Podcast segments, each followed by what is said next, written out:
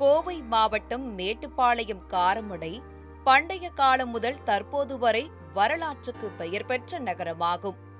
காரமடை அரங்கநாதர் தேர் திருவிழாவானது கொங்கு மண்டலத்திலேயே மிகவும் பிரசித்தி பெற்றது. தேர் திருவிழாவிற்கு இணையாக காரமடை கைமுறுக்கும் மிகவும் பிரபலமானது. தேர் திருவிழா என்றாலே திருவிழா கடைகளில் நிச்சயமாக கைமுறுக்கு வியாபாரம் இருக்கும். அந்த அளவிற்கு திருவிழாவும் காரமடை கைமுறுக்கும் நெருக்கமானது.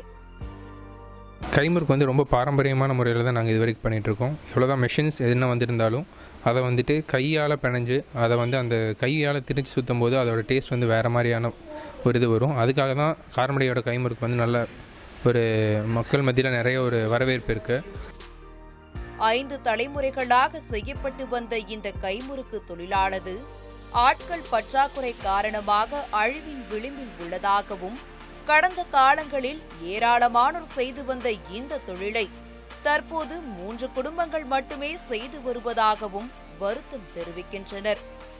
புவிசார் கு குறியீடு வந்து கிடைச்சதுன்னா இதோட இது வந்து இன்னும் நிறைய பேருக்கு தெரிய வரும்.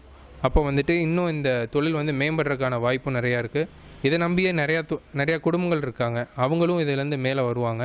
அதுக்காக புவிசார் குறியீடு வந்து கவர்மெண்ட் வந்து இதுக்கு ஒதுக்கணுங்கிறதுக்கு தாழ்மையாக கேட்டுக்கிறேன்.